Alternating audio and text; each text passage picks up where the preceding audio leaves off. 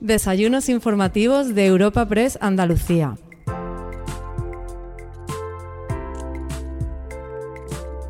Te damos la bienvenida a un nuevo desayuno informativo de Europa Press Andalucía. En esta cita contamos con un invitado de excepción como es Juan Bravo, consejero de Hacienda y Financiación Europea de la Junta de Andalucía. Tras su intervención inicial, podremos escuchar un breve coloquio con el delegado de Europa Press en Andalucía, Francisco Morón, quien será el encargado de trasladar algunas de las preguntas de los asistentes, tanto presenciales como virtuales, a esta cita. Antonio Pulido, presidente de la Fundación Cajasol, ha sido el encargado de abrir el encuentro, tal y como podemos escuchar a continuación.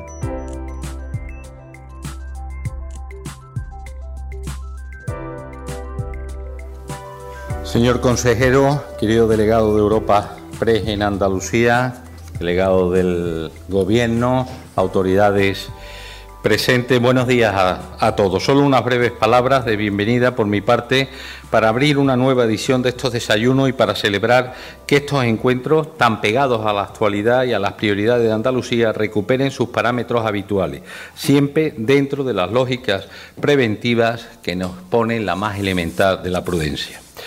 Hace más o menos un año tuvimos, también tuvimos con nosotros al consejero de Andaluz de Hacienda, al que agradecemos de nuevo hoy aquí su presencia y su disposición a compartir las líneas maestras de su departamento en este contexto crítico y de intensa actividad política y también económica.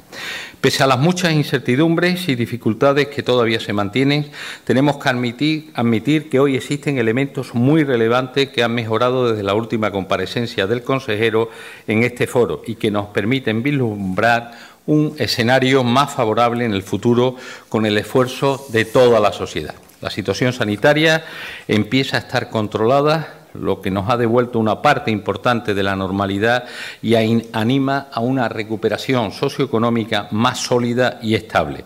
Estamos, por tanto, en una fase trascendental para aprovechar al máximo las potencialidades y los sectores estratégicos de Andalucía, de modo que podamos tomar posiciones de liderazgo en el nuevo modelo económico que se abre paso, trabajando en una mayor modernización y también en la transformación de nuestro tejido productivo.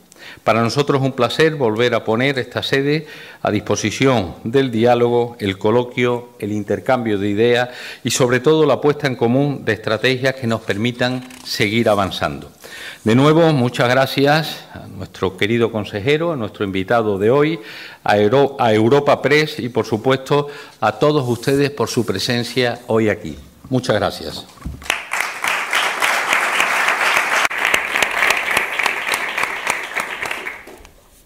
Buenos días a todos. Eh, en primer lugar, eh, agradecer a Europa Press que nos haya invitado a, poder participar en estos foros. Agradecer también a, Antonio Pulido, a Cajasol, que como siempre nos recibe en su sede, que es fantástica. Agradecer a los dos patrocinadores, tanto a Atlantic Copper como a CEPSA también, el que tengan el compromiso de, ayudar en este tipo de, foros que nos permiten trasladar. Y, lógicamente, pues a, Francisco Morón, a gracias por, por, el rato que vamos a pasar. Me piden que sea rápido porque para dejar, para dejar espacio a, a las preguntas y bueno, intentaré ser lo más rápido que pueda. La primera cuestión que nos planteábamos es, cara a, esta, a, este, a este debate o a esta jornada, si alguien de nosotros nos parase Europa Press por la calle a preguntarnos ¿Cuál es el principal problema que puede tener ahora mismo Andalucía o España o, el problema que tenemos nosotros? Yo creo que todos contestaríamos más o menos lo mismo. Ver cómo va a ser la recuperación económica y quizá más importante aún cómo va a afectar el empleo nuestro, de nuestros hijos, es decir, cómo vamos a estar. ¿no? Hablamos de esa recuperación económica.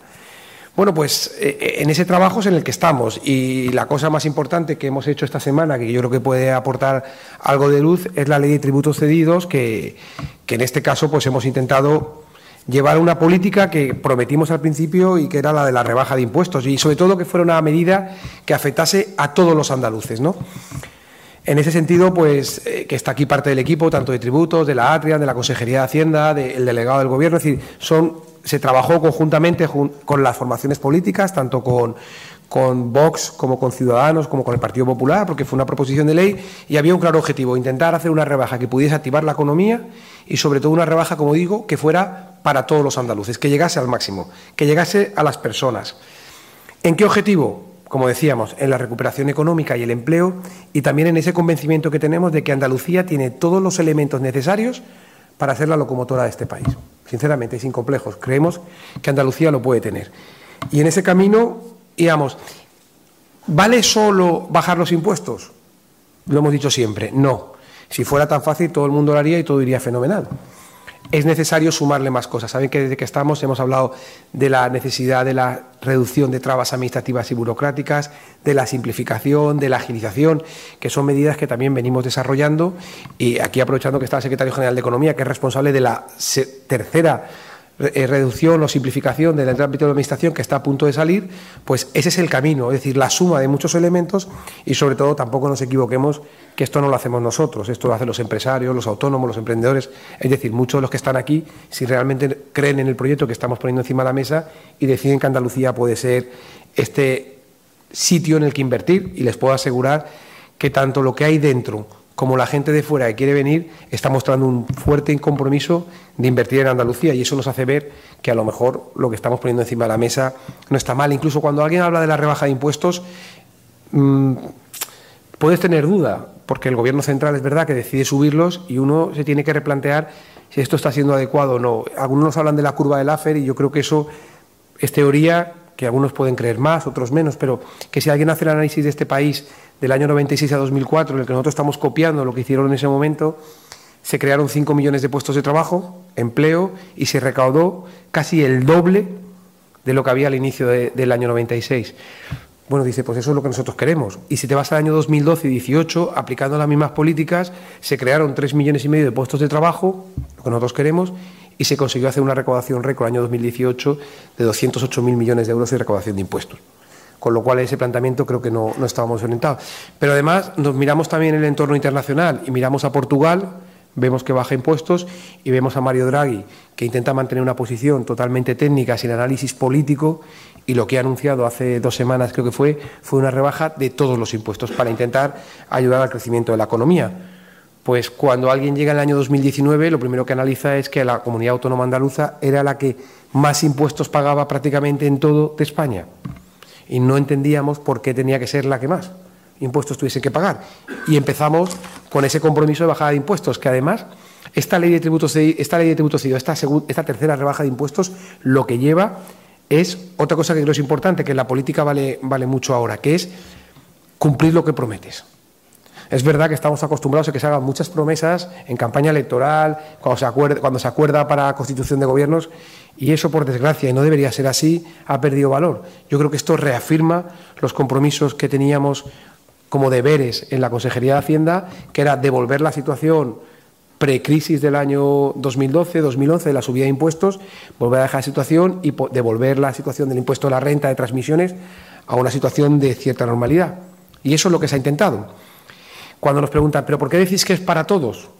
Pues bueno, porque tiene ayudas para las personas, para los jóvenes menores de 35 años, porque hemos cometido, hemos introducido, perdón, a un colectivo como las víctimas de violencia doméstica, y lo digo sin complejos, víctima de violencia doméstica porque incluye a las víctimas de violencia de género y cualquier víctima de violencia en el ámbito familiar, que sabemos que por desgracia se producen casos y lo que pretendemos es llegar a todo el mundo, también a las víctimas de, terrorismo.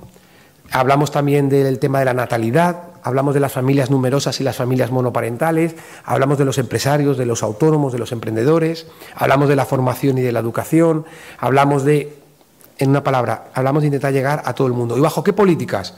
Pues políticas de acceso a la vivienda, políticas de apoyo también a la discapacidad, políticas también de apoyo al reto demográfico, es decir, estas medidas además todas o casi todas están incentivadas o incrementadas si se producen en una población, en un municipio de menos de 3.000 habitantes, y eso es lo que de alguna manera se pretendía.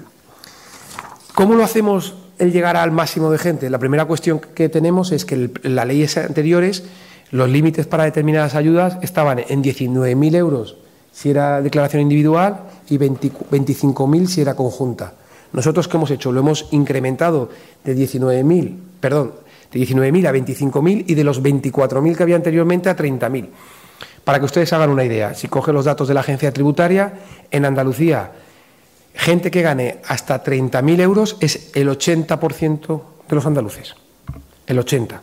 Con lo cual nosotros queríamos llegar a los máximos, al 80 que creo que era un dato importante. Esto, como decimos, se, inició en el 19, se, hizo alguna mejora en el 20 y se ha hecho en el 21. ¿Y cuáles han sido las principales medidas, por decirles alguna? En el impuesto de la renta a las personas físicas, pues hacer una tarifa que empiece en el 9,5 y acabe en el 22,5. Hemos incluso adelantado un año, la medida que iba a entrar en el año 2023, la hemos adelantado al año 2022. ¿Esto qué nos permite?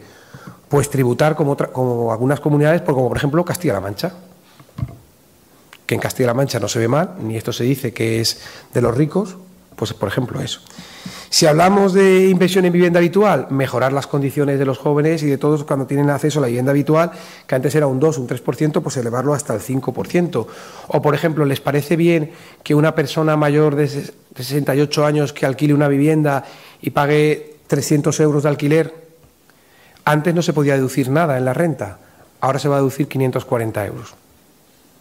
Esos son el tipo de medidas que tiene esta ley de, impuestos. O una deducción por nacimiento de hijo. Creo que todos estamos de acuerdo en la importancia de la natalidad. Pues donde antes había una ayuda de 50 euros, ahora se da una ayuda de 200 euros. Pero si además el niño ha nacido en un municipio de menos de 3.000 habitantes, esa deducción se incrementa hasta 400 euros. Esos son el tipo de medidas que venimos aplicando. Igualmente para las familias numerosas, incrementándolos, como les he dicho, el umbral de personas que se pueden beneficiar hasta 25 o hasta 30.000 euros. Eso nos permite llegar a la gran mayoría. Me gustaría, si me lo permiten, eh, hacer una referencia a algo que ha generado cierta polémica y a ver si yo soy capaz de explicarlo. La deducción, y así evito la pregunta que supongo que vendría después, la deducción en gastos educativos. Primera pregunta que yo les planteo, ¿estamos todos de acuerdo que nuestros jóvenes en el inglés y en las nuevas tecnologías tienen que ir por ahí? Yo creo que nadie lo discute. El que no tenga inglés y el que no tenga habilidades tecnológicas no tendrá trabajo. Casi seguro que dentro de 10 años no tendrá trabajo. Estamos todos de acuerdo que estamos haciendo un enorme esfuerzo en la educación pública, no solamente con eso, con robótica, con inteligencia artificial, con emprendimiento que está haciendo. Pero es cierto que muchos padres deciden que sus hijos, aparte de lo que dan en el colegio, puedan tener un refuerzo. Incluso muchas escuelas públicas, por las tardes, los directores se están preocupando de gestionar los espacios públicos para facilitar que los niños puedan ir por la tarde a un precio más asequible, puesto que evitan costes. Vale. Parece bien que a, a esas familias les podamos dar una ayuda de un 15% hasta 150 euros. Yo creo que está bien. Y alguien nos dice, ya, pero claro, cuando ponéis rentas hasta 80.000 o hasta 100.000, si es tributación conjunta, nos decían, esto es para ricos. Bueno, puede ser un planteamiento. Yo les voy a hacer algún análisis. Esos 80 o 100 mil euros ya estaban puestos, por ejemplo, anteriormente para las familias monoparentales que tenían un ascendiente mayor de 75 años y nadie lo veía como un rico. Ese límite ya estaba. O para la adopción internacional ya había un límite para poderse aplicar la deducción de rentas hasta 80.000 o hasta 100.000 y nadie se escandalizaba. O le digo más, cuando hablamos de la asistencia, jurídica en un proceso laboral, no había límite, se podía aplicar la deducción, el que ganaba 10.000 euros y el que ganaba 10 millones de euros. O si hablamos de la ayuda que hay para asistencia doméstica, es decir, para las personas que tienen en casa alguien que les pueda ayudar, no había límite, se lo podía aplicar el de 10.000 y el de 10 millones de euros. Y cuando se puso la universidad gratuita, yo no creo que lo vean como una crítica, que yo estoy de acuerdo con lo que hicieron, ¿eh? pero cuando se puso la universidad gratuita, se hizo gratuita para el de 10.000 euros y para el de 10 millones de euros. Y nadie les dijo que fuera de ricos. Entonces, yo creo que nuestras medidas tenemos que llegar a todo el mundo. Tenemos que cuidar a los que tienen peores condiciones. Por eso hay muchas ayudas para ellos, hasta 25, hasta 30. Pero tampoco podemos dejar fuera a nadie. Aquí no vamos a criminalizar a nadie por ser empresario, emprendedor autónomo. No vamos a criminalizar a nadie porque tenga mucho dinero. ¿Saben cuánta gente, cuánta gente en Andalucía gana más de 60.000 euros con datos objetivos? El 2,75% de las rentas, aproximadamente 100.000 personas. 100.000 rentas. ¿Alguien cree que alguien hace una política para 100.000 personas solo? O sea, ¿algún partido político es tan tonto de hacer políticas para 100.000 personas? No ganaría nunca, ¿no? Los hace para la mayoría, y la mayoría, el 80%, están hasta 30.000 euros. Pero aparte que creo que es un convencimiento y una sensibilidad especial que tenemos que tener. Lo digo porque así una de las preguntas que se podría suscitar, como esto tiene mucha reflexión detrás, que no se ha hecho de manera ideológica, yo creo que, esto se tenía que poner, encima de la mesa. tampoco había límite para los que compraban acciones y se podían deducir, por ejemplo. Sea, el que compraba acciones y podía participar en sociedades y tenía una deducción, daba igual que fuera de 10.000 euros que de 100 millones de euros. Todos tenían derecho. Yo creo que, en este camino tenemos que tener un poco, superar ya esos clásicos que yo creo que son muy arcaicos y que la gente no compra en la calle de los ricos y los pobres, la derecha y la izquierda. Portugal baja más los impuestos que nosotros y gobierna la izquierda. Entonces yo creo que esto va, como decía Kennedy, de los que quieren estar arriba y los que quieren estar abajo. Y yo creo que Andalucía quiere estar arriba. También se ha producido un debate en este sentido. Fíjense, se decía que en Andalucía no se podía bajar impuestos. Yo la crítica que he recibido esta semana es que esta rebaja es muy pequeña. Algo está cambiando en Andalucía. Si la crítica que recibimos es que esta rebaja de impuestos es muy pequeña, es que nos hemos convencido todos de que Andalucía no tenía por qué ser la que más impuestos pagase de toda España. No tenía por qué. ¿Nos gustaría ser la que menos impuestos paguen? No, nos gustaría ser la que pague los impuestos que ustedes consideren que son correctos. ¿Y saben cuándo ustedes van a considerar que esos impuestos son correctos? Cuando vean que con su dinero lo utilizamos de la mejor manera posible. Con lo cual, dejemos de crear comisiones en Madrid para el régimen tributario, para cambiar la fiscalidad y empecemos a crear comisiones para analizar el gasto público. Porque yo les pregunto a los que son empresarios si ustedes lo primero que hacen cuando tienen que hacer su cuenta de resultados es mirar cuánto más le van a cobrar a un cliente antes que mirar cuánto puedo ahorrar en mi empresa. Las administraciones tenemos que mirar cuánto podemos ahorrar respetando la educación, la sanidad y las políticas sociales para poderle exigir menos a los ciudadanos. Y alguien también decía, no, pero en transmisiones patrimoniales estáis rebajando. Todos ustedes supongo que por suerte han podido en algún momento comprar un piso. Alguien que se compra un piso cuando paga algo menos de impuestos, ese dinero se ahorra o se produce consumo. Amolar el piso, una pequeña obra, actuaciones concretas. Nosotros cambiamos dinero por empleo. Creemos que el dinero en sus manos genera más empleo que si lo pasamos a la Administración. Y por eso tomamos este tipo de decisiones. Y alguien podría decir, ya, pero es una renuncia que estás haciendo, alguna posibilidad. Fíjense, les digo datos de septiembre a, 30 de septiembre. La recaudación del año 2019, porque si la comparamos con el 20 estaríamos haciendo trampas, ¿no? La recaudación en transmisiones patrimoniales, un millón, perdón, 1.165 millones de euros, ahora un número redondo. ¿Sabe cuánto llevamos ya a pesar de haber bajado los impuestos? Un millón, mil perdón, 1.165, 1.265. Es decir, hemos conseguido bajar impuestos que ustedes paguen menos y recaudar más en el impuesto. De nuevo se vuelve a repetir, si cogemos el año 2019 cuando se bajaron impuestos, se consiguió recaudar en el impuesto de la renta a las personas físicas 600 millones de euros más, 116.000 personas más. Y yo les voy a hacer justicia. En el año 2018 fue la primera vez que se incrementó de manera importante.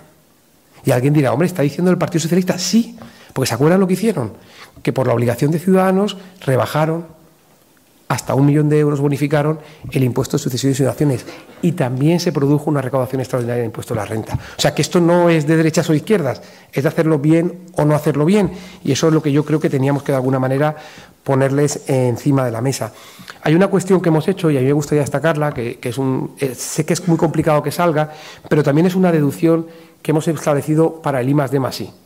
Es decir, este país, y aquí hay algunas personas mejor que, mucho más cualificadas que yo para poder hacer esta afirmación, pero necesitamos tecnología, necesitamos investigación, desarrollo, innovación.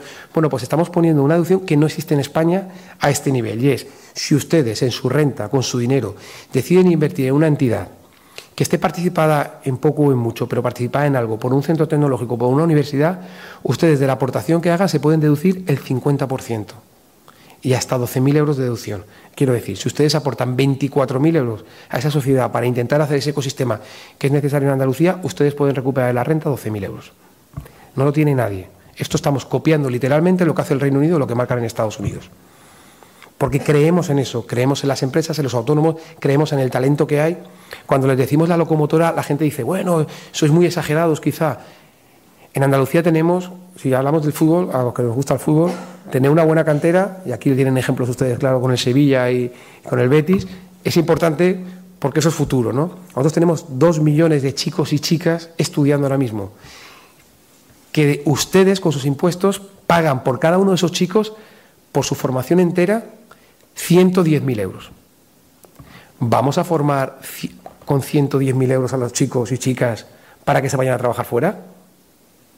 Algunos de los empresarios y representantes que estéis de empresas, ¿vosotros invertiríais 110.000 euros en un trabajador para que se vaya a la competencia? ¿O intentarían darle todo el entorno para que realmente eso se pueda producir y se pueda quedar en Andalucía? Esas son algunas de las cuestiones que nosotros intentamos poner.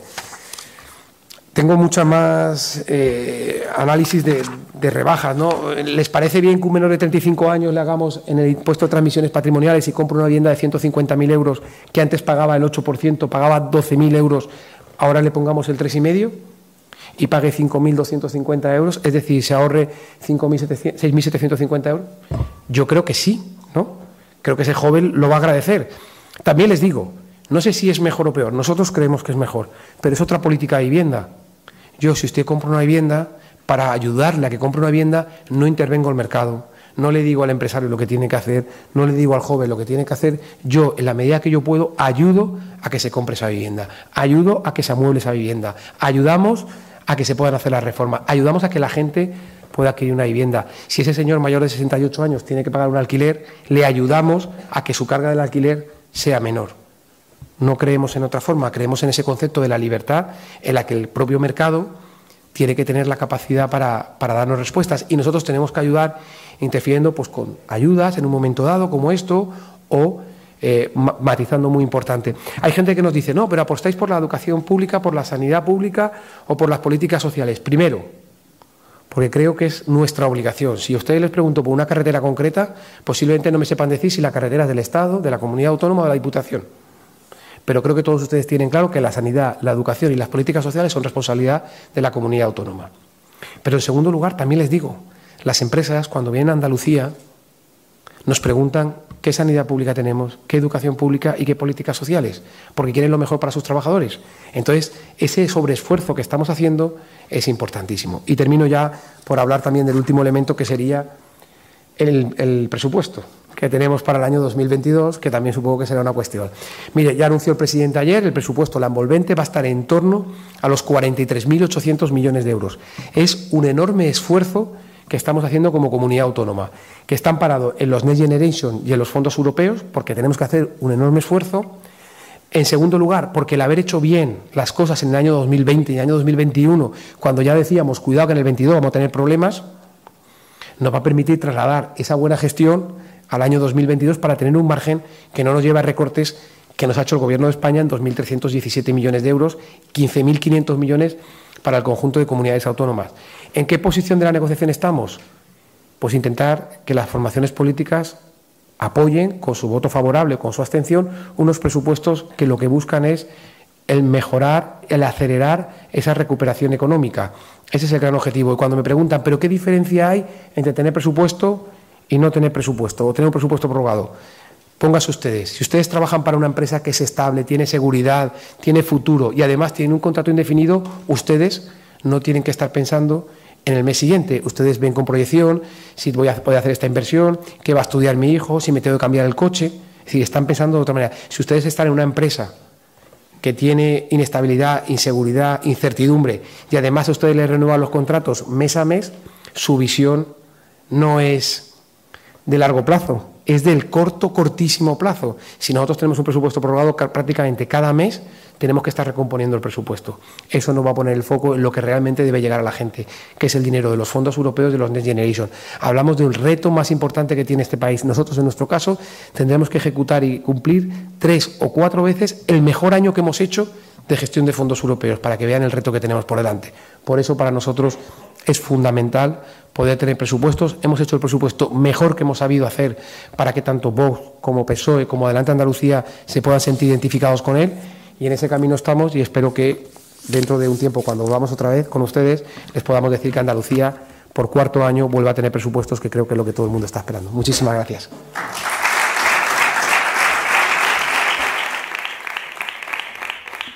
Muchas, muchas gracias, consejero. Bueno, nos vemos últimamente mucho. Estamos dándole mucha vuelta a esa rebaja fiscal. La ha explicado muy bien. Creo que cualquier duda que tenga cada uno le vamos a tener que dar la dirección de correo para que se la pregunte y a partir de ahí una atención privilegiada. De cara al futuro, ¿hay margen? ¿Por dónde tiene que seguir caminando Andalucía? ¿Hay más margen para más rebaja fiscal para seguir situándose entre las comunidades autónomas y que la presión fiscal sea menor? Vamos a ver, nosotros eh, en, un índice que hay a nivel mundial de la Tax Foundation, eh, Andalucía cuando nosotros llegábamos estábamos la, la decimosexta de 19.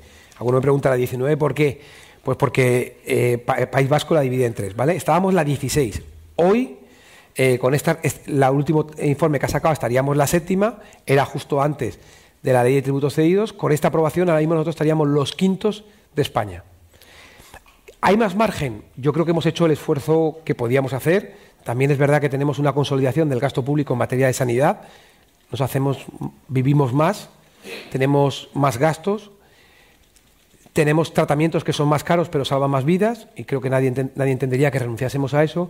Y luego tenemos un enorme reto en la dependencia. Nosotros llegamos y nos encontramos una dependencia con unas listas enormes. Hemos reducido muy rápido esas listas, pero no les voy a engañar que todavía queda un esfuerzo.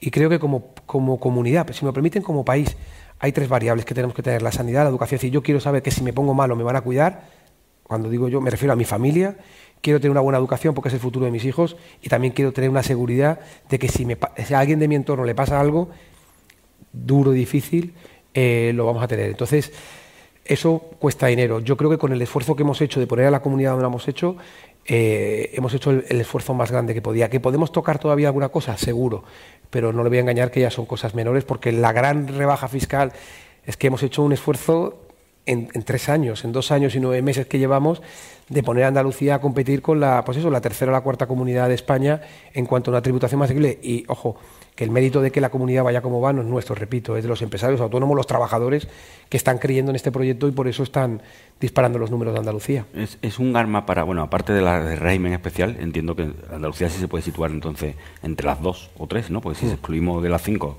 la de régimen especial, estamos hablando que está Madrid y Andalucía prácticamente en el máximo, en el tope puede haber de rebaja fiscal, ¿no? Eh, ¿Puede servir de locomotora para atraer esa industrialización que todavía tenemos ahí pendiente, que llevamos años reclamando para Andalucía y que no se está terminando de, lograr? Hombre, tener ese entorno favorable. Fíjese, centrarlo todos los impuestos sería demasiado simple. Yo lo digo siempre y podríamos utilizar ese recurso por estar en Hacienda, pero la gente lo que no puede esperar son cinco años a tener una licencia o una autorización. Ese es el, el, reto en el que estamos trabajando, en el que se está trabajando principalmente desde Economía con el apoyo de todas las consejerías para intentar que la gente vea esas posibilidades en Andalucía. Y eso se está produciendo. Y luego de los fondos europeos, de los Next Generation, eh, de los cuales ya saben que yo soy ciertamente, eh, tengo mis dudas de la gestión de los mismos, pero es verdad que hay una parte para transformación digital que eso sí que nos puede dar oportunidades. El otro día nos contaban, en Holanda, con menos territorio que nosotros, produce más agricultura que nosotros. Tiene más robótica introducida dentro del trabajo y tiene más puestos de trabajo generados que nosotros. Eso cuanto menos como Andalucía nos tiene que hacer una reflexión. Por eso digo, yo creo que en Andalucía se están produciendo cambios de mentalidad porque nos habían convencido de que no podía haber otra manera. Y la gente se está dando cuenta que sí que existe otra manera. Y que cuando miramos un poquito más allá de nuestras fronteras, vemos ejemplos que nos hacen ver. Entonces, eh, tenemos nuestro sector productivo, tenemos una oportunidad con la industria. Es verdad que esta inestabilidad, y algunas, personas que podrían hablar mejor que yo, esta inestabilidad e inseguridad jurídica está retrayendo inversión. La gente se asusta y cuando no tengo seguridad me voy a otro lado. Y tenemos al lado un país como Portugal que está dando señales muy seguras. Entonces, hablar de la industria con la factura de la luz actual complica. Nosotros estamos trabajando ahí el tema de eficiencia energética para, dar oportunidades para podernos convertir. Pero creo que Málaga, Sevilla están siendo un ejemplo claro de lo que, de lo que debe ser también, pensemos, la nueva industria. A lo mejor la industria actual no es la industria con 2.000 personas trabajando y con mucha mano de obra, sino a lo mejor una industria con mucha más tecnología y con muchos más ingenieros. El otro día tuvimos una reunión con la, con la tesorera de CUC eh, del Estado, y nos contaba que ella cuando llegó tenía 250 trabajadores, que hoy tenía 52 porque con las nuevas tecnologías había conseguido utilizar esos trabajadores para otras funciones sanitarias, educativas, tal, y de los 52 la mitad eran programadores. En Hacienda, la mitad programadores. Eso nos tiene que llevar a una reflexión a todos, es decir, hasta la nueva administración tiene una nueva reflexión, es decir, ¿qué vamos a necesitar? Los nuevos que entren van a tener que tener habilidades tecnológicas. Idiomas, yo creo que sin duda, ese es el, camino hacia el que vamos. Entonces, ¿por qué digo esto? Porque la industria también, estamos, se está generando una industria, las empresas tecnológicas están creando industrias de 600 personas. En Málaga hay empresas con 600 trabajadores. Entonces, yo creo que aquí tenemos empresas de carácter tecnológico también que están multiplicando cada año por dos o por tres, por ejemplo, el número de trabajadores. Entonces, a lo mejor, cuando hablamos de industria, la gente visualiza mucho chimeneas, que también son muy importantes, pero no debemos dejar de lado algo de lo que nosotros sí que podemos competir contra el trabajo y tal, que es la industria tecnológica. Y ahí creo que hay Sevilla, Málaga, Granada, se está extendiendo Cádiz, estamos haciendo. Por eso, cuando nosotros, la ministra Calviño, la vicepresidenta, nos pidió que, cuáles eran los proyectos de Andalucía, le dijimos, ministra, tenemos las cosas muy claras. Queremos estar en el PERTE de salud, en el PERTE Agrotec, en el PERTE aeroespacial, creo que no descubrimos nada. Queremos ser la región tecnológica de España y si puede ser del sur de Europa, apoyados en Sevilla y en Málaga. Y queremos también nuestra formación, tenemos mucho desempleo juvenil, queremos seguir apostando, como estamos haciendo, por la FP y sobre todo por la FP dual, como un elemento de integración. Tres en infraestructuras ferroviarias, hídricas y de sector energético, por las oportunidades que tenemos. Tenemos 22.000 millones de euros encima de la mesa para renovables. Hay sitios en los que están saturados, hay sitios como Jaén, como Huelva, como Córdoba, que si nos diese la infraestructura no tendríamos ningún problema de atender. Y por último, dos cosas. La colaboración público-privada, que sigue desactivada desde el año 2017 y es un enorme límite. Los que son empresarios, ¿ustedes entenderían que pagásemos el Hospital de Sevilla 450 millones de euros en tres años? Pues tal como está el sistema ahora mismo, es lo que podemos hacer. Nadie, un hospital que va a durar 50 años, entiende pagarlo en tres. Y por otro lado, creo que se está haciendo una apuesta importante en Málaga y me cuesta que el consejero de Economía está trabajando en ello para posicionarnos en eso que ha dicho Ursula von der Leyen. Microchip y semiconductores. Competimos con el resto de Europa. No hay nadie ahora mismo en Europa que lo está haciendo. ¿Por qué no puede ser? O sea, que nos muevan el árbol, ¿por qué no puede ser Andalucía? Si en Holanda tenemos AMSL, que es la empresa que hace la tecnología para fabricar las máquinas que hacen esto, está en Europa, y sus acciones han revalorizado en 10 años un 3.700%, ¿por qué eso que genera tanta tecnología y que puede ser un, un producto además de 20 años, no apostamos. Pues yo me consta que lo están haciendo y esas son las líneas que marcamos como comunidad. Habla un idioma diferente al gobierno central, que es empleo público y un modelo energético que no está claro. Sinceramente, desde Andalucía, ¿cómo se ve todo eso? Porque al final hay que apostar por un modelo energético, no vale con la intervención ni con lo que significa marcar los precios e ir contra, contra las eléctricas, ¿no? Al final, ¿Cómo se analiza todo eso desde una comunidad autónoma en la que se pretende ser la locomotora de, de, España? Vamos a ver, la primera cuestión, reconocer la dificultad del tema energético, ¿vale? La segunda derivada, querer matar al sector privado es un error. Vamos a ver, las empresas que están en este país, eh, si este país se cae, se caen. O sea, nadie puede pensar, no, no, es que solamente quieren para sí. No, para sí solo no vale, porque pueden ganar mucho en un año. Pero si el país sufre la crisis de 2008, sus cuentas se caen. Entonces, al final las empresas lo que les interesa es que este país funcione. Eso es nuestra forma de pensar. Luego, no lo puedes tomar de manera unilateral, y eso sabéis que lo estamos sufriendo en Andalucía. No creemos en la toma de decisiones de manera unilateral. Y luego, quitemos ideología. Quitemos ideología en la toma de decisiones, no estamos hablando de ideología.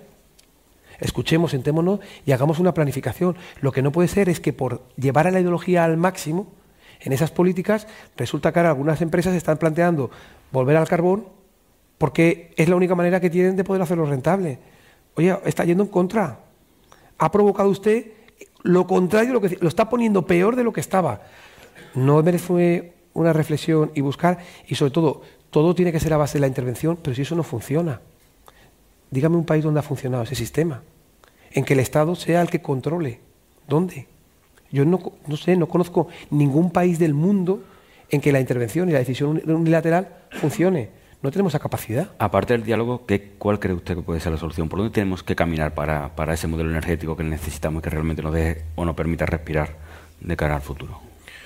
Repito, primero. Pero, pero un modelo, o sea, realmente, ¿qué modelo cree usted que sería necesario o que tenemos a disposición para poder impulsar? Sí, vamos a ver. Que tenemos un problema está claro. Que tuvimos, tuvimos un déficit tarifario está claro, de 25 millones. Que tenemos un sistema para el pool que puede tener una reflexión está claro. ¿Cuál es la mejor solución? Repito, no es fácil, pero la mejor solución no es improvisar cada 15 días un real decreto ley e intentar decir que ahora paguen más impuestos. Todo lo solucionamos a base de eso. No es así. Yo le cuento en Andalucía, si las renovables tienen una situación que puede ser muy beneficiosa para el sistema y usted no me pone las infraestructuras, alguien tendrá que plantearse que a lo mejor lo que hay que hacer es infraestructuras que permitan la evacuación de la energía y que permitan tener esa oportunidad, que nos permita que nos permita al sistema poder llegar a situaciones eh, de eficiencia energética en los edificios, en la, industria, tal, con ayudas directas de verdad.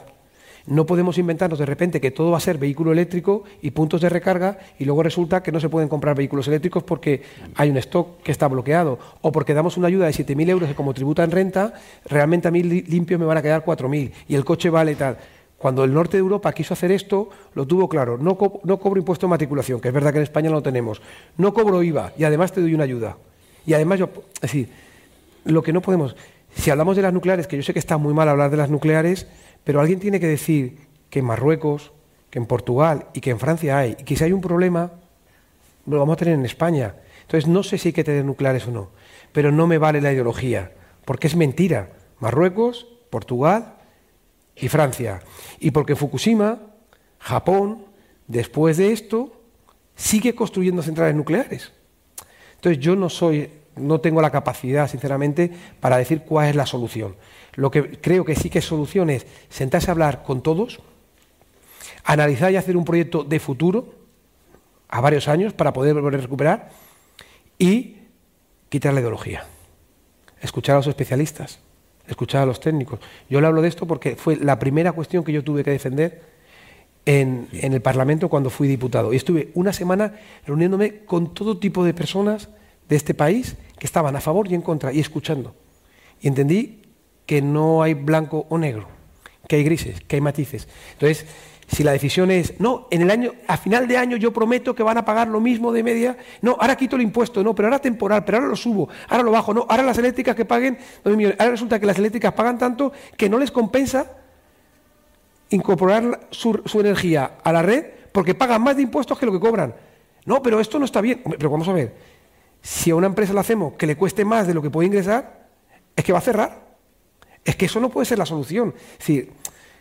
Normalidad, equilibrio, escuchar, sentarnos y buscar soluciones, no ir al titular, titular, titular, pensando que eso va a ser la solución. Yo creo que eso no es la solución. No obstante, vamos tarde. ¿no? ¿Eh? Vamos tarde, digo. Sí, por supuesto.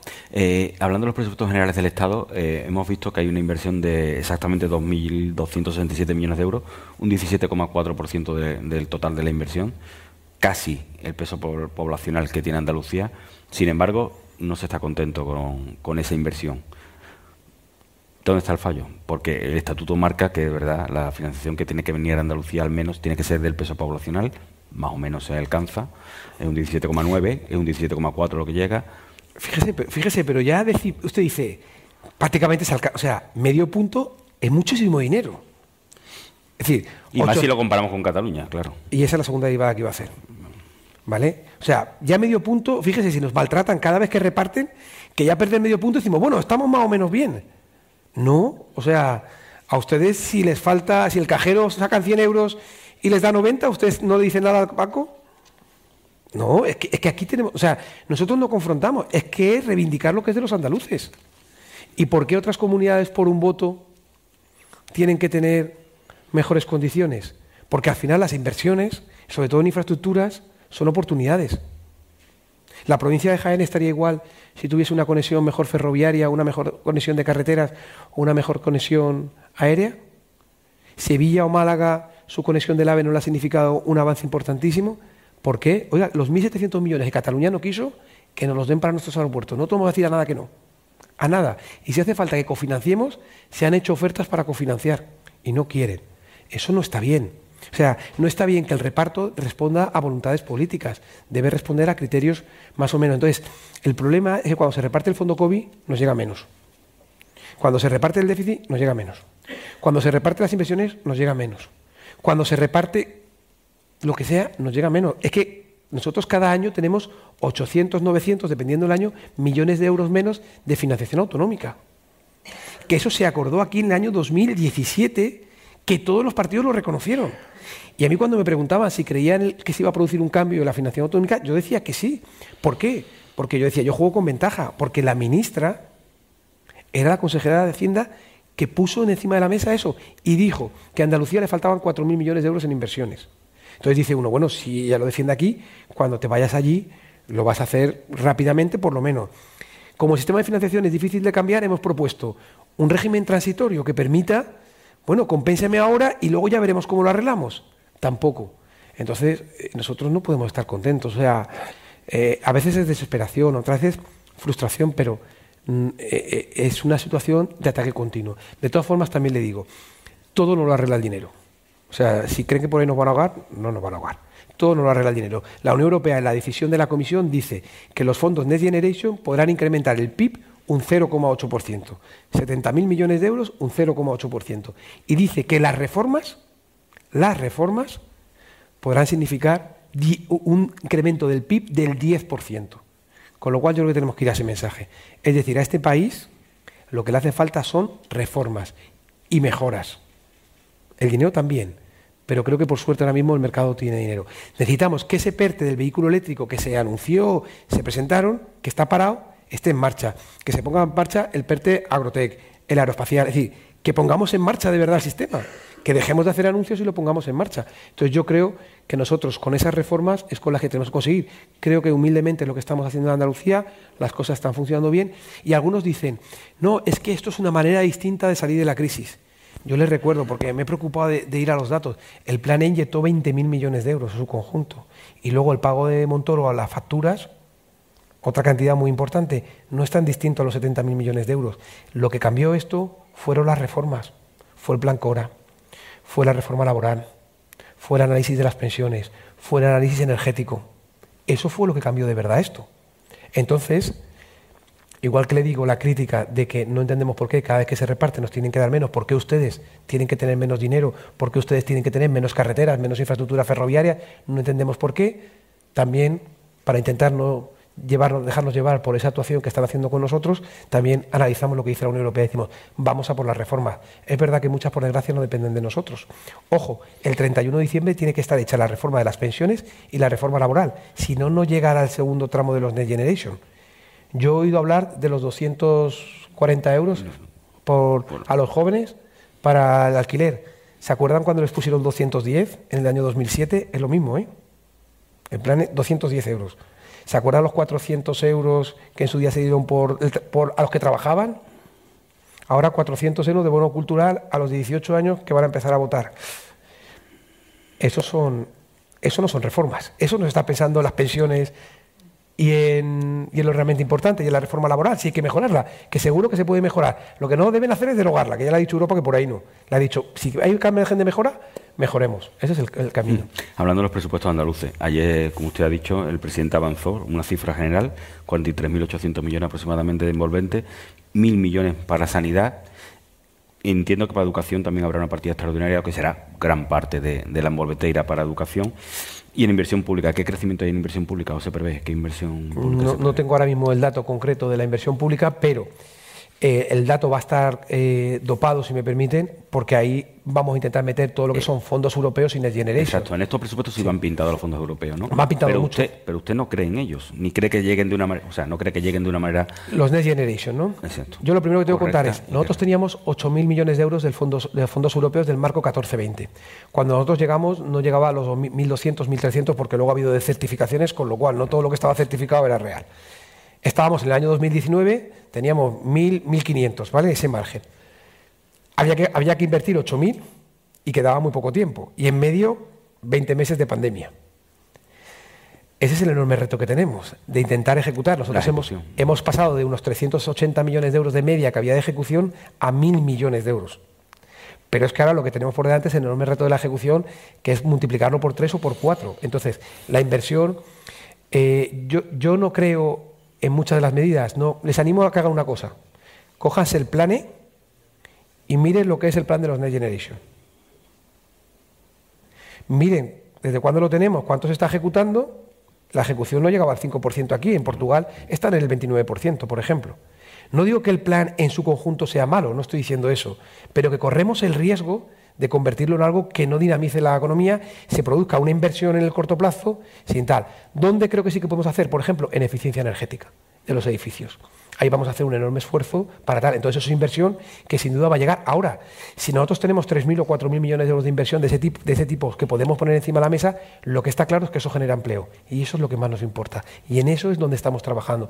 Y de los NEXT, lo que le digo, hay muchas cosas que es que no nos han dejado participar. Directamente hay que hacer lo que ellos digan, como ellos digan, cuando ellos quieran, como ellos quieran y con el procedimiento que venga establecido. eso mm, es no conocer España, porque no son las mismas las necesidades que puede haber en Andalucía que las que puede haber en Asturias. Hmm. Son diferentes. Eh, vam- vamos muy mal de tiempo, pero hay cuestiones que Venga. los 20.000 profesionales sanitarios que al 31 de octubre finalizan su contrato, el presidente ha- dejó claro que van a continuar estando dentro del sector público. No sé cómo, en qué calidad, en qué concepto, ni en qué condiciones se van a mantener esos 20.000 empleados. Eh, ¿Nos puede avanzar algo de cómo, por dónde Sí. puede ir? Si van a ir a atención primaria o si no, o cómo, no sé. Más o menos usted ha, ha puesto el dedo en la llaga. Vamos a ver. Nosotros tenemos unos refuerzos que en algunos casos, eh, bueno, que, que han sido del COVID, en gran parte. Eh, esto enlaza con lo que nosotros le pedíamos al Gobierno de España, que es que en el año 2022 hubiese un fondo COVID, porque la AIREF ha dicho que el 40% de los gastos COVID se van a consolidar. A las pruebas nos remitimos. Estamos hablando de esos 20.000 que llegaron para el COVID y nadie da, todo el mundo damos por hecho que esos 20.000 no se van a ir a su casa, porque hay necesidades. ¿Cómo se va a hacer? Como usted ha dicho, hay situaciones en las que no nos hace falta tanta gente, por ejemplo la vacunación ya no es una necesidad y eso nos va a permitir utilizar esos recursos para potenciar ámbitos como la atención primaria, por ejemplo, que sabemos que es donde se tiene que recuperar. E incluso, aunque se ha trabajado de una manera muy potente con las listas de espera, el COVID en algunos momentos ha bloqueado hospitales porque había que dejar todo libre. Tenemos que hacer un sobreesfuerzo para recuperar todo eso. Y eso sí que necesita personal. Por eso cuando yo hablaba de la administración, tenemos que hacer una reflexión si en la administración con la tecnología, con la inteligencia artificial, con el Big Data, con los RPA, podemos mejorar y no necesitar tanto personal para poder poner personal donde realmente hace falta, que hace falta la mano y la- el, al humano, que es en la sanidad, en la educación y en las políticas sociales, que creo que ahí es mucho más difícil sustituir a las personas por una máquina. Entonces, intentemos reducir aquí para poder poner mucho más aquí, que eso es lo que Está en pleno proceso de negociación de esos presupuestos. Ha tenido ya contacto, un primer contacto ha habido con casi todos los, bueno, con todos los grupos parlamentarios. Va a haber un segundo contacto la, segun- la contacto la semana que viene. No sé si es optimista, no es optimista o realista. ¿Va a haber presupuesto para el año que viene o no? Si usted me pregunta mi opinión, no como consejero, sino como Juan Bravo, yo creo que va a haber presupuesto. Yo estoy, creo, quiero pensar que va a haber presupuestos. ¿Por qué? Porque los presupuestos son unos presupuestos que crecen. Es verdad que con un enorme compromiso nuestro de ejecutar fondos europeos, lo que no se ha hecho nunca. Pero para eso nos han traído, para hacer lo que no se ha hecho nunca. Entonces lo vamos a hacer. La segunda derivada lleva más dinero en educación, en sanidad y en políticas sociales. Creo que nadie de los que están aquí, ni ningún partido político, también lo quiero trasladar, duda de la necesidad de que si ponemos un euro, vaya a sanidad, educación y políticas sociales. También lo quiero decir. Es un presupuesto que les he explicado antes la diferencia entre tener un presupuesto o tener un presupuesto prorrogado. ¿Qué argumento hay para no votar a favor? Ha tenido un primer contacto con el Partido Socialista. ¿Se cree que por primera vez se puede alcanzar un acuerdo global de los presupuestos? ¿O que al menos el Partido Socialista puede dejar pasar los presupuestos? Yo llámeme ingenuo, yo sí que creo en lo que dice el Partido Socialista, igual que me creo lo que me dice el Partido de Adelante Andalucía. Mira, aquí hemos pasado una situación en la que año 2018 no se aprobaba ninguna enmienda de la oposición, ninguna, y nosotros el primer día, yo mi primera comparecencia, el mensaje que me traslada el presidente que tengo que dar es, nosotros vamos a escuchar las enmiendas de todos los partidos y vamos a aprobar las que sean buenas. Se hizo en el 19, se hizo en el 20. Se pidió un mayor esfuerzo de sentarnos a negociar los presupuestos y Susana Díaz ofreció sentarnos a negociar. Nos sentamos, compartimos documentos y no se filtró ni un solo dato, ninguno. Creo que eso ha permitido que hoy nos podamos sentar y si usted me pregunta si yo confío, yo le digo que confío plenamente en lo que me están diciendo, porque me han demostrado en esa negociación que creo que hemos establecido un ámbito de confianza en el que nos podemos... No quiere decir que lleguemos a un acuerdo.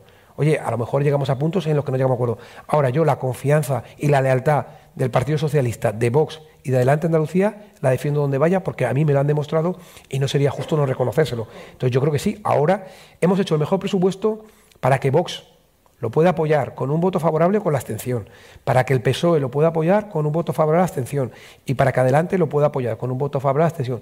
Los tres partidos nos piden refuerzos en educación, en sanidad y en políticas sociales. Y eso es lo único que lleva el presupuesto. No lleva nada más, no les voy a engañar. No lleva Eh, nada más. El hecho de que el Partido Socialista se haya opuesto a la, a la rebaja fiscal puede ser un inconveniente. Y segundo punto, eh, Vox insiste en el, en el tema de las auditorías del sector público instrumental. Si se van a poner en marcha aquellas cuestiones que se deriven de esa auditoría. Hasta ahora no tenemos fecha de cuándo se van a poner en marcha y es una de las condiciones que ya lleva al último tramo y que exige que se haga de cara a aprobar o a, a dejar pasar estos presupuestos. ¿En qué momento estamos?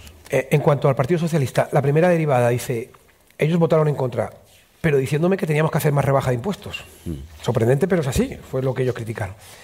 Pero en segundo lugar, este presupuesto no lleva rebaja de impuestos, lo hemos adelantado. Para que alguien pueda estar cómodo y pueda decir, o sea, hemos intentado no jugar a la oportunidad política, decir, a lo mejor tú, Partido Socialista, me tienes que votar porque te interesa que haya presupuesto y yo te voy a meter cosas que no. No, no lo hemos hecho.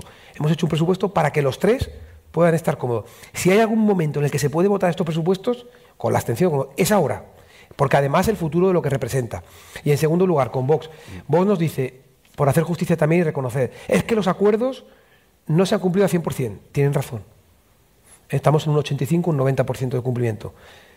Pero quiero decirles, les animo a que los vean, a que los busquen en Internet. Nadie, ninguna comunidad autónoma jamás ha firmado un acuerdo de presupuestos con tantos puntos de cumplimiento y obligatorio cumplimiento. Y además haciendo una comisión de seguimiento de esos puntos. Es decir, Vox tiene, que se le dio el otro día por parte del presidente, un documento en el que recoge punto por punto lo que se ha cumplido, lo que está en cumplimiento y lo que no se puede cumplir por cuestiones técnicas, dónde están los problemas que estamos intentando mejorar. Entonces, si vamos a las auditorías, ya estamos haciendo cosas. La Fundación Pública Audiovisual Andaluza, el otro día llevamos al Consejo de Gobierno la, disolución. estamos también trabajando lo de TRADE para la fusión. Se ha reducido personal sin necesidad de ninguna cosa fea. Mil personas prácticamente, simplemente por las jubilaciones, por el proceso natural. Si no hace falta, es simplemente poner orden. Entonces yo creo que mucho de eso que se está poniendo encima de la mesa está, eso que decía las autoridades, ya lo estamos haciendo, ya está corregido. Aquí está el director de la Agencia Andaluza de Energía y muchas de esas medidas, no de esta auditoría, sino de lo que venía incluso de lo que había hecho la intervención, ya se están aplicando, con lo cual yo creo que eh, eh, a lo mejor tendríamos que ir más rápido. Yo, sinceramente, también le reconozco mis limitaciones. Yo, desde la Consejería de Hacienda, no soy capaz de hacer más cosas. Quizás es una limitación del consejero que no da para más y, habría que poner una persona más ahí. Pero hacer cuatro presupuestos en cuatro años, hacer tres bajadas de impuestos, ayudar a la simplificación con otros compañeros, la ley de tasas que llevaba desde el año 1988, creo que había que intentar llevarla adelante. Mm, bueno, que creo que son muchas cosas. Las, las auditorías, las internas y las externas, la gestión y el control. Bueno, yo creo que en dos años y nueve meses, mm, yo sinceramente aprovecho para felicitar a los que son el equipo, porque creo que sinceramente que lo que están haciendo es admirable. Dos cuestiones, consejeros últimas. Eh, habla de la financiación autonómica. Es cierto que se ha abierto un frente en el que están Andalucía, Valencia, Murcia, más o menos reclamando esa modificación del sistema de financiación autonómica de cara a que sea más justo. Por otro lado, el presidente Feijó va a abrir otro frente con otras comunidades autónomas en la que de momento Andalucía no está invitada para la semana que viene, eso dificulta aún más la posibilidad de, ese cambio, esa modificación del modelo de financiación. Parece que, es que ni las comunidades autónomas entre sí son capaces de ponerse de acuerdo. No, yo, yo no creo que haya que verlo. Fijaros, simplemente el lenguaje ya parece frente, no es frente. De verdad no es frente. Yo, yo no tomo que, que Galicia con Castilla-La Mancha, con Extremadura está haciendo un frente, todo lo contrario. Creo que estamos diciendo lo mismo. La primera cuestión que estamos diciendo nosotros... Lo mismo, pero reunir por separado, por si acaso. Bueno, no. Nosotros compartimos con Valencia y con Murcia los planteamientos para intentar, porque tenemos más posición común, y hay otras comunidades que tienen otra posición común, pero que tienen que confluir, me explico. Nosotros hablamos de la población como elemento, porque ¿quién paga los impuestos? Las personas. ¿Esos impuestos para qué van? ¿Para dar servicio a quién? A las personas. Entonces entendemos que hay que atender a las personas. ¿Cuál es la diferencia si alguien me pregunta con Galicia? Algo que nosotros hemos dicho. Dentro de ese reparto de población ajustada hay variables. No es lo mismo la prestación de un servicio a lo mejor en Castilla y León que en La Rioja, por la proximidad o la lejanía de las personas. Entonces ahí es donde tenemos que poner todos los efectos correctores. Por eso digo, no hay tanta diferencia. Ellos quieren aportar a esa parte que nosotros dejamos abierta. ¿Se acuerdan? El presidente Puig y el presidente Moreno dijeron, dentro de la población ajustada hay unas variables que hay que ajustar y esas habrá que negociarlas con las que le afectan esa parte, que es lo que va a hacer el presidente Feijóo. O sea, no es en contra. Si se da cuenta, nosotros no dijimos que le quitasen nada a nadie, que esa es la segunda derivada. no es cuestión en contra, pero es verdad que son intereses diferentes. No. Es tirar la balanza de un, de un sitio más. No, no, no, no. Es utilizando la población Simplemente dentro de esa población ajustada hay una parte que pesa por población determinada, por dispersión, por no sé qué. Esas variables en las que tenemos que llegar a un acuerdo. Y eso es lo que están el otro mm. grupo, digamos, de comunidades autónomas valorando cómo ellos consideran, que tampoco es fácil, porque no es lo mismo la situación de Extremadura con Castilla y León. Entonces, para que podamos, admitiendo la población y metiendo las variables, ponernos de acuerdo, lo primero que tenemos que hacer es, los que defendemos el concepto de población, ya hemos dicho, para que ellos se sientan cómodos y ahora ellos cogen el guante y dicen, vale, pues del concepto de población ajustada que tenemos que ponernos de acuerdo en qué porcentajes aplicamos a dispersión, tal, tal, en esa valoración de cuáles son nuestros costes de la gestión, vamos a sentarnos y vamos a ver qué propuesta hacemos, porque claro, si nosotros dentro de esa propuesta admitimos un poco la que nos digáis, siempre y cuando hagamos población, los que se ven más afectados son los que tienen que hablar de eso. Entonces, por eso digo que no se tiene que ver como confrontación. Ahora, lo que sí que hay una clave es, tiene que ser, nadie puede perder.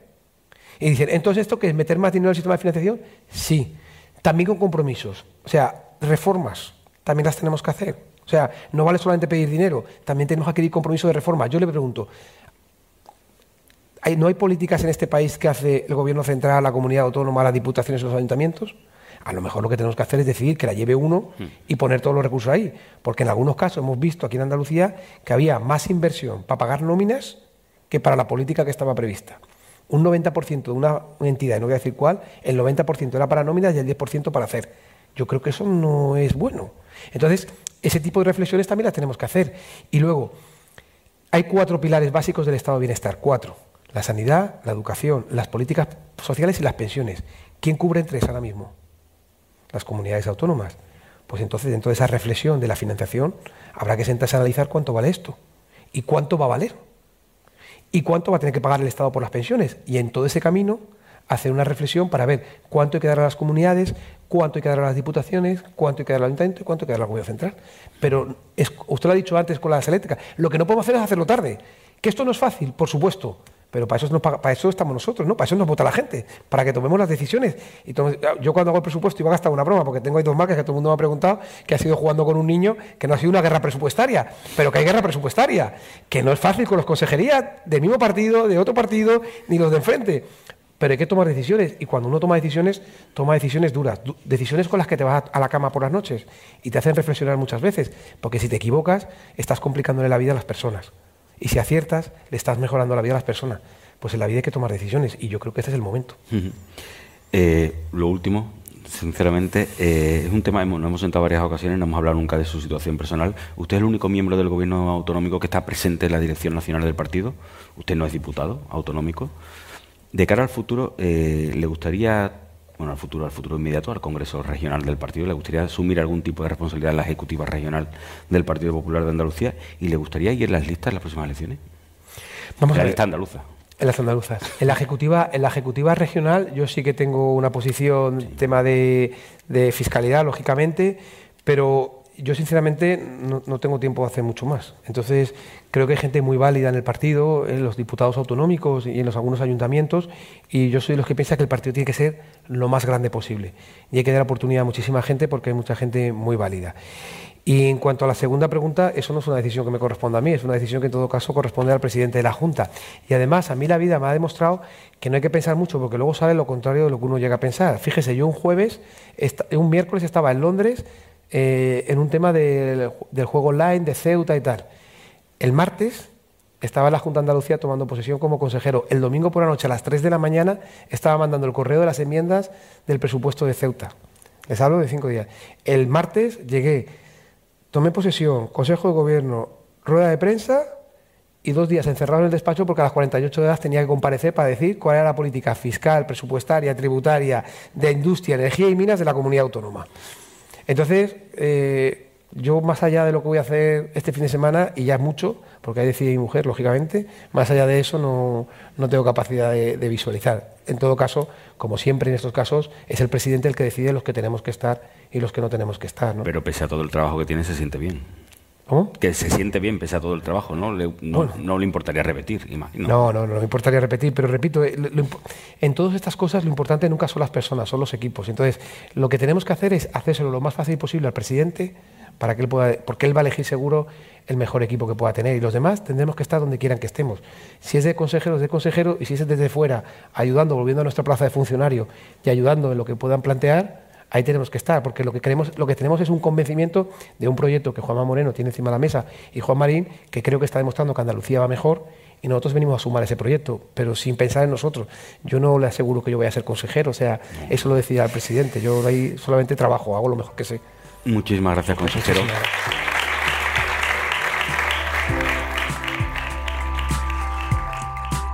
Despedimos este episodio del podcast de los desayunos informativos de Europa Press Andalucía, invitando a todos nuestros oyentes a descubrir el resto de episodios de este programa, así como los del resto de podcasts de Europa Press a través de europapress.es barra podcast. Recuerda que todos ellos están disponibles en las principales plataformas de podcasting.